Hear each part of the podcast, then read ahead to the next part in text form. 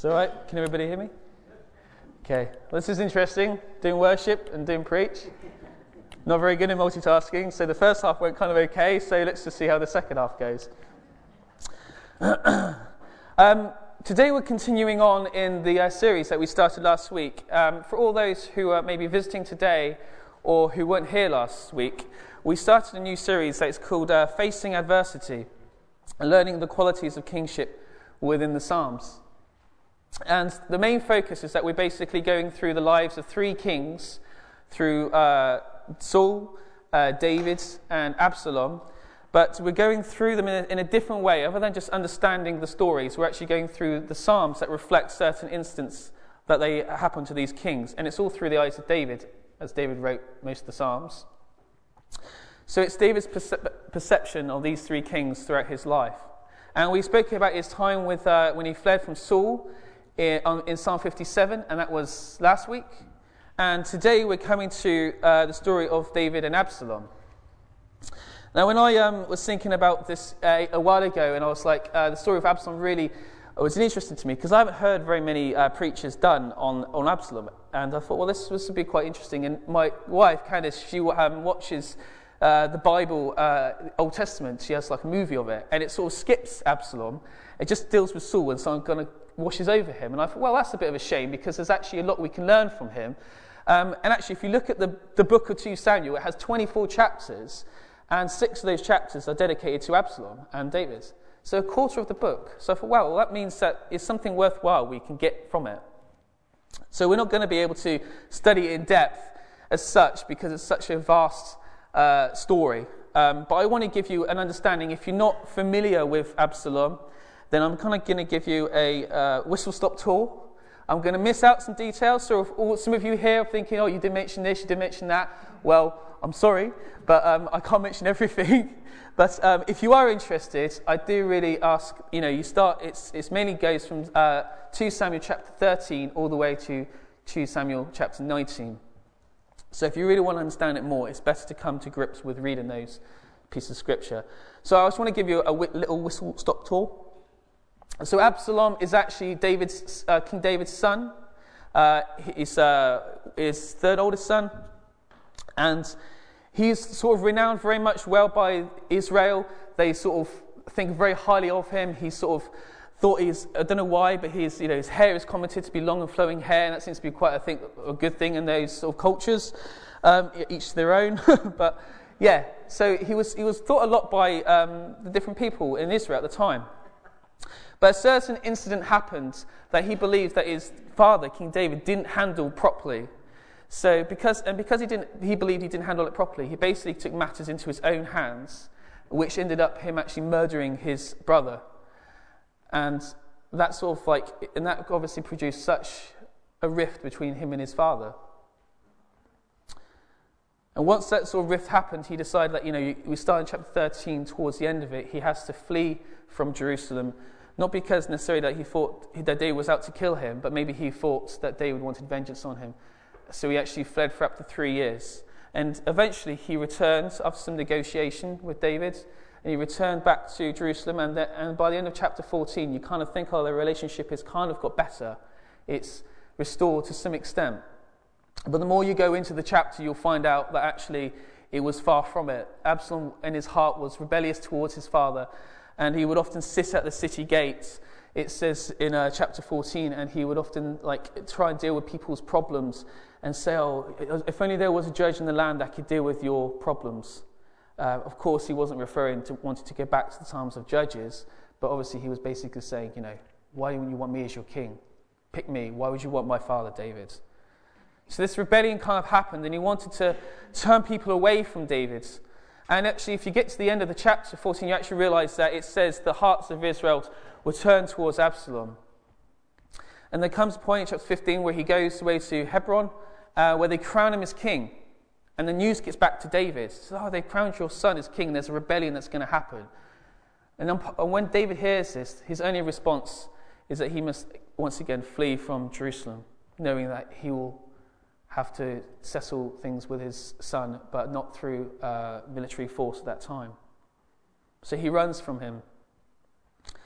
And as he runs from his son, he takes some of his servants with him and he comes to a point and he looks back over the, at Jerusalem and, he, and he's weeping. Weeping like maybe thinking like, you know, how could I have got to this place with my own son when I, you know, when I was only, this was a similar circumstance just a few, like how many years ago when I wasn't even king and I was running from Saul and now I'm running from my own son. And when he runs, he writes this psalm that we're coming to today, Psalm 3. He writes this psalm in anguish and anxiety. He writes this psalm when he's feeling that all everything is against him. Even his own people that he once called him king have now turned against him. So if you've got a Bible, um, let's turn to Psalm 3. Once again, we're going to be taking the majority of our text from Psalm 3, so it's quite good to have it in front of you. So if you, if you want a Bible, please put up your hand. But if not, um, the words will be on the screen anyway. So let's read this together. O Lord, how many are my foes? Many are rising against me. Many are saying of my soul, There is no salvation for him in God. But you, O Lord, are a shield about me, my glory and the lifter of my head. I cried out to the Lord, and he answered me from his holy hill. I lay down and slept. I woke up. I woke again, for the Lord sustained me. I will not be afraid of many thousands of people who have set themselves against me all around. Arise, O Lord, save me, O my God, for you strike all my enemies on the cheek. You break the teeth of the wicked. Salvation belongs to the Lord. Your blessings be in your people. Amen. And when I came to this, I thought, you know, usually I like to kind of come up with a title for a preach because it kind of makes things a little bit easier. You can kind of base things all around it. And I thought, what could I use from this psalm that would demonstrate something that would be useful for us today, but also not taking away from what David was writing in the first place? And I came up with things, and I sent a few things to Dave, and so this is, I, am kind of on this sort of lines. So he said, oh, great. So he came up with sort of thoughts. And a day later, I was like, no, I've come up with some other thoughts. And then finally, I settled on this one thing, and I think this is really good for us today. So, the title, I guess we could say, as Dave said earlier, is uh, Demonstrating Love in Adversity. And why have I chosen that? Well, in Psalm 57, love is quite a, a popular word. Well, we used it last week. Love is, you know, my steadfast love. We used it quite a lot. And when you get to Psalm 3, they're very similar Psalms. In fact, when I was actually planning this sermon, I was kind of really worried that I was going to repeating a lot, vast amount what I said last week. So it was very difficult. But love doesn't seem to be mentioned in Psalm 3. But I think the more you dig under the surface, we actually see that's actually very key to it. And ultimately, I think where I really want to go with this is when we talk about demonstrating love in adversity, the real question is how does God demonstrate his love to us in adversity? And how do we demonstrate our love to God in adversity? And those are kind of the angles that we're going to take today to give you a heads up. So, I first want to deal with how does God demonstrate his love for us in adversity? Well, we're going to work our way through the psalm uh, verse by verse, and hopefully this will make it easier. So, the first way that God reveals this, demonstrates his love is that he brings comfort and protection in adversity. And this is basically seen within uh, verses 1 to 4.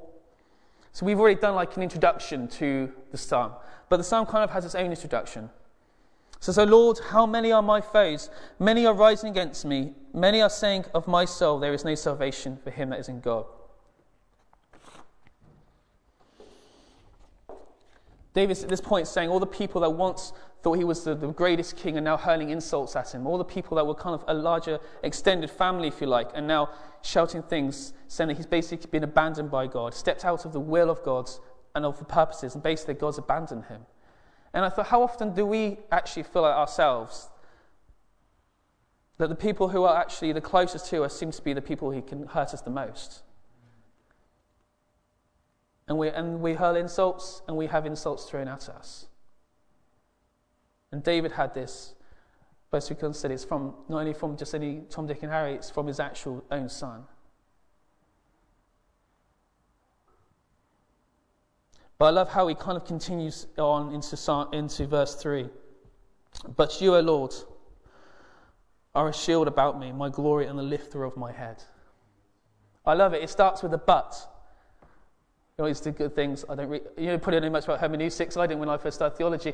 But about studying scripture, and it's really interesting. You think, okay, what does the but symbolize? Well, it's symbolizing this. Before God, He is put, talking about people's perception of Him and people's ideas of Him. And now He's saying, right, that's what they think, but this is what God thinks. And sometimes we have to do that. We have people hurling insults at us, hurling different abuse at us, maybe putting us down, maybe disappointing us. But we have to come back to what is God's. And he continues, But God, you are a shield about me. And I really thought this was really great when I heard the word shield. So I thought, if we compare this to Psalm 57 that we were studying last week, he talks about God being his resting and his hiding place. And, that's, and now he's talking about him being a shield. And the two kind of symbolize the same thing in a sense, don't they? They symbolize security and protection. I hide in God, He is my protection. He is my refuge and my strength. We got up, up here. I can't see it, but we haven't we somewhere. He is my refuge and my strength. But there's something else that God is. He's actually our shield. And the difference, I think, between a, a refuge and a shield is basically like a refuge is somewhere where you can go away and hide and God protects you. But a shield is something that you have in the midst of battle, isn't it? And I think sometimes we can hide and we can take away ourselves from adversity, but sometimes there isn't an opportunity to get away, is there? We just have to bear with it we have to walk through it. And God is our shield and our protection from that. And the more I thought about this, I thought, wow, that's, that's, that's so fantastic. But you know, a lot of us don't feel protected at times, do we? We can feel vulnerable, we can feel weak. And I think when David wrote this psalm, he was probably writing it in a literal sense that God would protect him, his physical body, when it comes to waging war against his son. But actually, he was talking about his spiritual his life as well. He wanted God to be a shield to protect him in his, in a spiritual sense, in his relationship to others, in his relationship with his friends, with his family. And we, not be, we may not be facing adversity in a sense that threatens our lives, but we do face adversity that threatens relationships with our friends and with our family and with people further afield, don't we?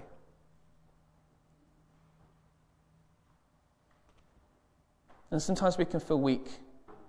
But, but David says that God is still his protection, and not just in front of him, but all around, in front, behind, wherever we go. God is always there. There is security. And I love how he says it, how he kind of moves on from then. So I cried out to the Lord, and he answered me from his holy hill. And see, once he recognized that God was his shield, he still cried out to God. And sometimes we need to do that. We need to cry out to God to be our protection in times of trouble. To look after us when we feel weak, to look after us when we feel vulnerable. Not only does God hear them, our prayers, but He answers them. And I think that was just, yeah, the most amazing thing. He knew that his God is a personal God. And that's one of the greatest things, if you're not a Christian here today, is if you look at different religions in the world, Christianity, I mean, obviously, I'm kind of biased because I believe in God and Jesus, but if you look at it as another way, you can see actually, if you look at all the religions, Jesus is the only God that is personal. Personal in the sense that He steps down into our lives, personal in the sense that He answers our prayers, personal in the sense that He came down and died and rose again and wants relationship with us. And you don't get that in any other religion. Christianity is ultimately about a personal relationship, and David knew that his God is personal. So, in the midst of our times and struggles, God demonstrates his love by protecting us. The next point I want to add is that he enables our confidence to grow in adversity.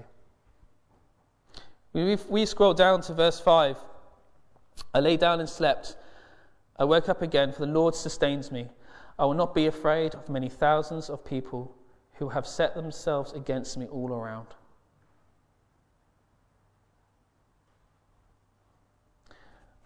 I think this is also a really key verse as well that David knew that he had such security and confidence in God that he could even sleep in the midst of his anxiety. And why could he sleep? Why did he have this confidence? Well, it says, I woke again, for the Lord sustained me. In other words, God had already done it for him before.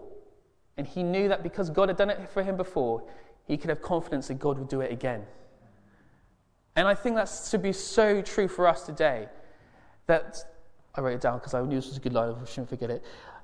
His, this is with David. His past experience gave him confidence in the present.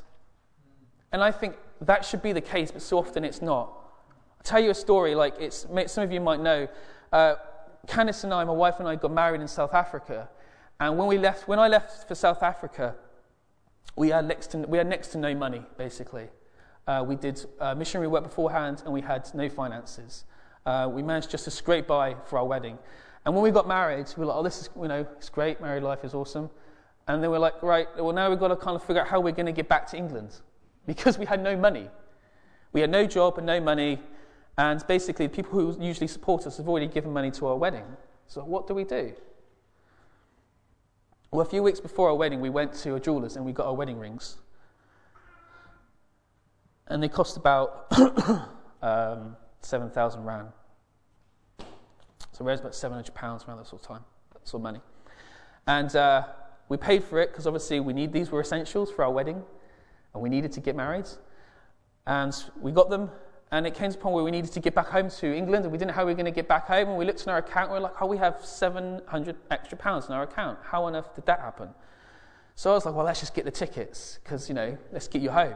And Candice like, no, no, no, we can't do that, because, you know, it could be stealing. So I was like, oh, do what she does, you know.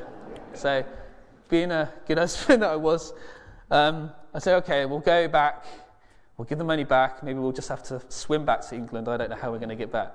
But actually, anyway, we, we went back to the store. and We said, We bought these rings from you about two weeks ago, but the money hasn't come out of our account, and we want to make sure that you've definitely got it. And they said, Okay, well, let us check our records. So they checked their records, and they said, Oh, the money's come into our account, so you don't have to worry about it. And we said, Oh, are you sure? And they're like, Yeah, it's completely fine. The money's come into our account. So I kind of said, Well, you've got to phone your HSBC and find out. So I phoned HSBC which is really annoying to do if you've ever done it abroad, phoning your bank for England. It's really irritating. So I phoned HSBC and they were like, no, no money's come out of your account at all. You've not been credited. Nothing's been sent overseas. Nothing's done nothing. So, okay, wow. So, and we went to uh, Emirates the next day and we bought a ticket for my wife. And without a lie, it was literally about maybe within her tickets about two pounds to get my wife back to the UK. So that was a past experience that technically you would have thought, and this should have, but gave me confidence. When I would next face financial difficulties, I could go back and say, Ah, oh, God did this for me. So therefore, I can trust that He's going to do this for me now. But that's not the case. But I'm, sure, I'm sorry to say that wasn't the case. I still struggle. We still struggle financially as a family, and we lose sight of the amazing things God done in our past. And I think sometimes we need we all struggle with different things and different adversities, but there's things that have happened to us in the past where God has proven to be faithful. But it's almost like it's fallen off our radar and we've forgotten it. When we go through struggles, I mean, it could be finances, it could be struggles with our kids,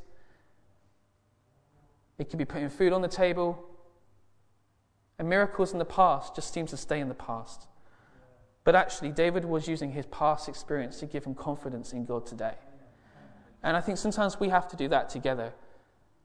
And there are things that we have to remember today. Maybe there's some of us here today. You need to remember what God did for you years ago. Maybe it's in your relationships, and your families. Maybe it's within your marriages. Maybe it's within your work. We have to remember these. The next point, so I've speak about what God does for us. So the next point I want to kind of move on to is how do we demonstrate our love to God in adversity? This moves me on to the very last verse, verse 8.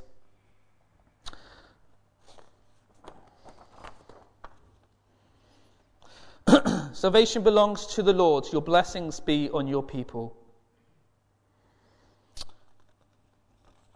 Sorry. and I think this is really significant. Ultimately, he's saying that salvation belongs to God. So, in a sense, he's saying the battle belongs to God. It it's all God's. But then he ends with this last verse, which I, I kind of think is going to be the key verse. If you're going to remember mostly anything from the sermon today, remember this.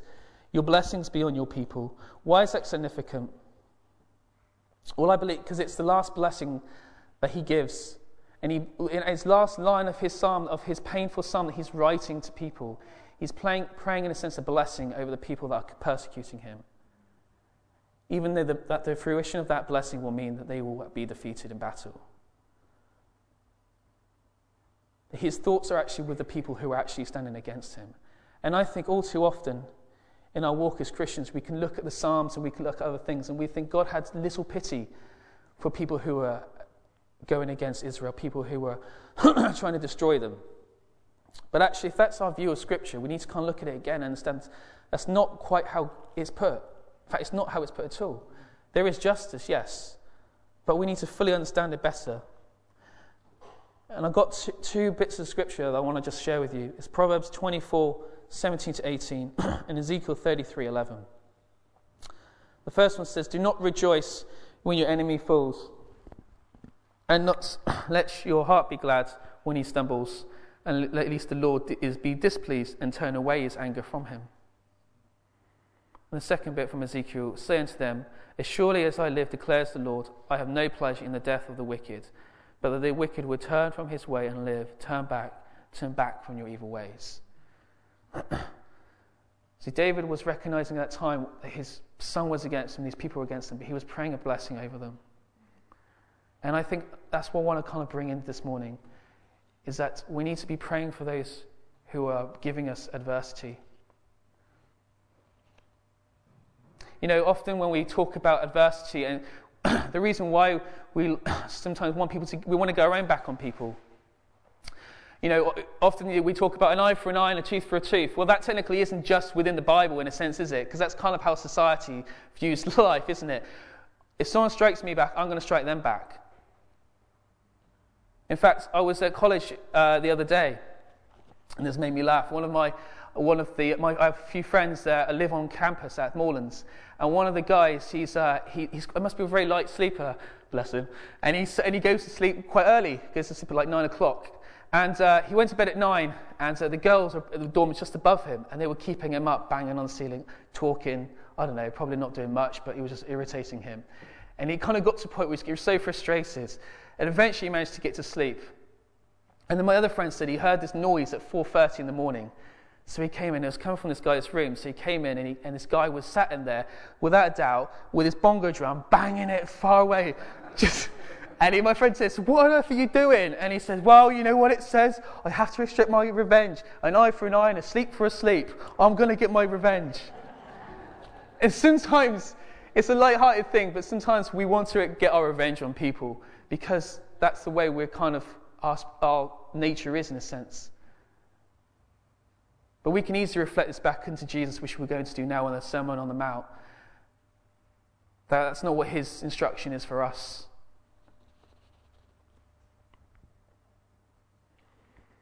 So I want to move on to how do we demonstrate our love towards others? Because in the Sermon on the Mount, Jesus has kind of has two focuses about loving people. It's loving ourselves within a congregation and loving others in terms of loving our enemy. So let's first deal with how are we meant to love others? How are we meant to love our enemies? What has Jesus got to say about that? This is all in chapter 5, and we see in verse 44 that we are meant to pray for those who persecute us. Jesus calls us not to retaliate, but to love those who persecute us. Again, you may, feel you may not necessarily feel persecuted, but you may feel disappointed. You may feel let down. It could be by people who are close to you, by people who are far away. And often when we've heard this word love, we're like, how can I possibly love someone? And I think that sometimes it's because we associate love and like as the same thing, or love and like are two very different things. Believe it or not, we actually we can actually love someone without liking them. Bear with me for a minute. it's good that we're meant to. Sometimes the guy says probably other way it's going to look like I'm saying something really bad. Sometimes we, we can't be called to like everyone because that depends on so many different factors. Our personal like relationship to them, what they do to us, what they haven't done to us. But love in the New Testament is a verb, it's a doing word. So even if you don't particularly like someone or find something difficult, you're still called to love them. And that's hard, isn't it? How do we love people when people give us hard times and struggles? How do we look at it? How do we view life? Well, I think there's a few ways that Jesus kind of helps us. Bless them that curse you. In other words, reply to a bitter word with kind words. Do good to them that hate you. So kind actions instead of spiteful actions, and pray for them which despitefully use you and persecute you.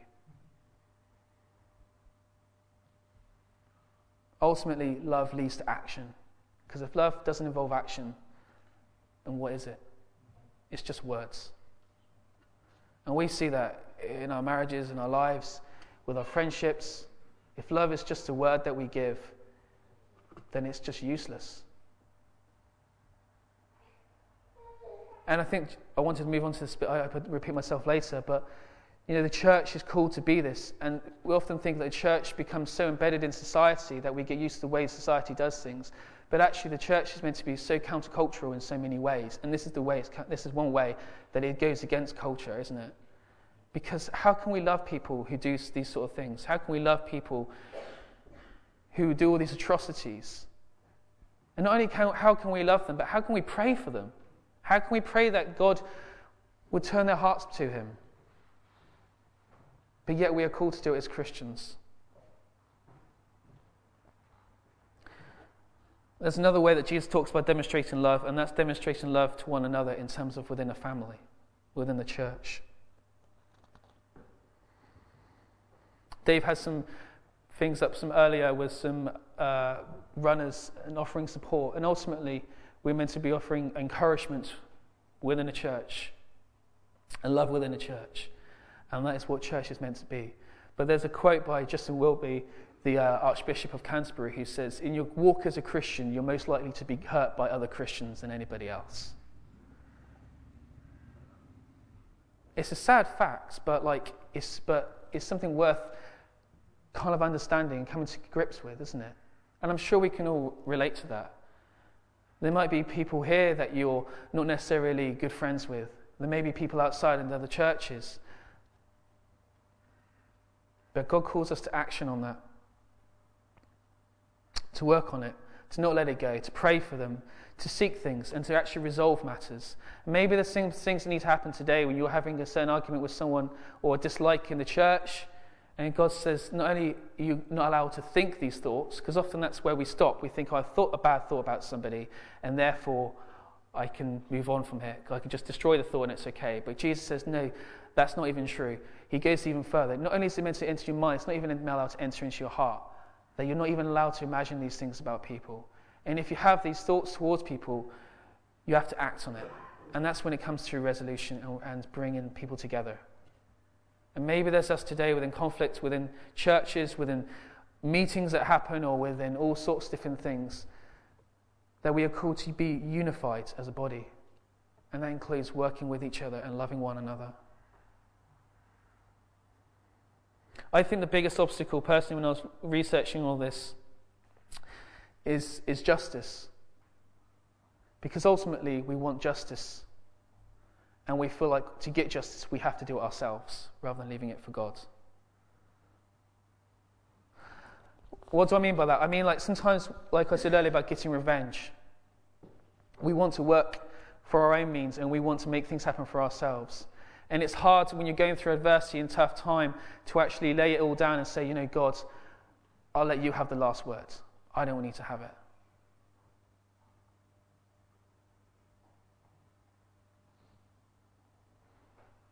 We may be asking at this point, Jack, what does this have to do with adversity? I agree with what you're saying. Hopefully, you do agree. But what has this got to do with adversity? I want to remind you of uh, Matthew 22 37 to 40, where it talks about the greatest commandments. He said to them, You shall love the Lord with all your heart, and with all your soul, and with all your mind. And, and the second is like it you shall love your neighbor as yourself.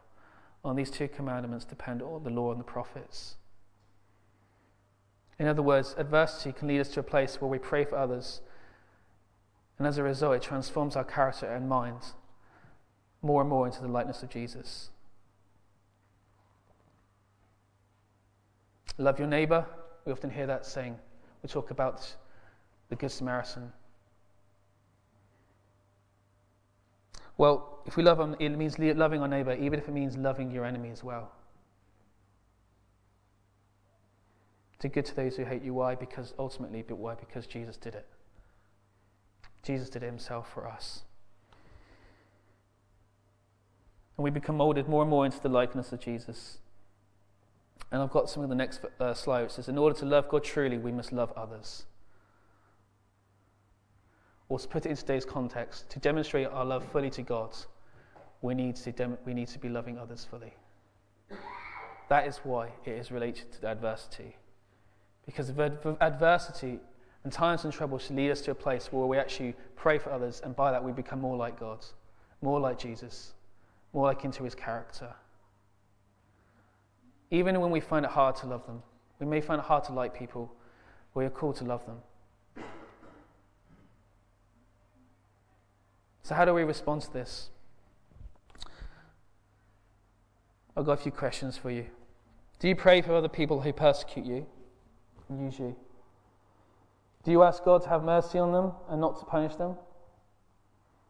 Do you ask God to save their souls? Do you have a great concern for them? Are you able to leave justice in the hands of God and not in your own?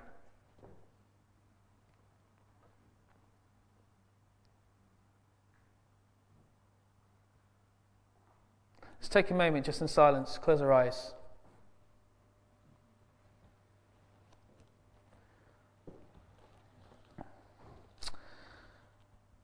We all go through different hard times, whether it's through family, or whether it's through friends or further afield. And David was writing this psalm in the midst of being persecuted by his own son. And some of us have the hardest troubles through family. And we may be given up on praying, or we feel like our prayers aren't answered.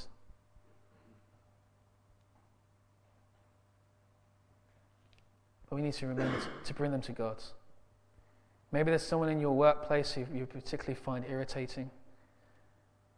How can you show love to them? How can you show Jesus to them? Maybe it's your children. Maybe it's your wife, your husband.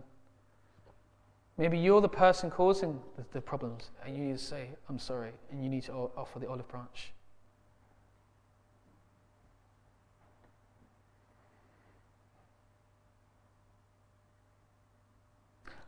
As we keep our heads bowed, I just want to ask the worship band to come on stage.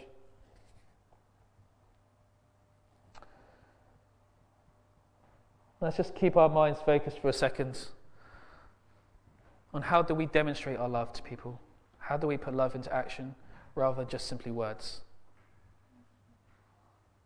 And is there, is there people here that we need to bring before God in prayer? Or maybe there's something else in the sermon that touched you. Maybe you need to be remembered of things that happened in your past that should give you confidence for today.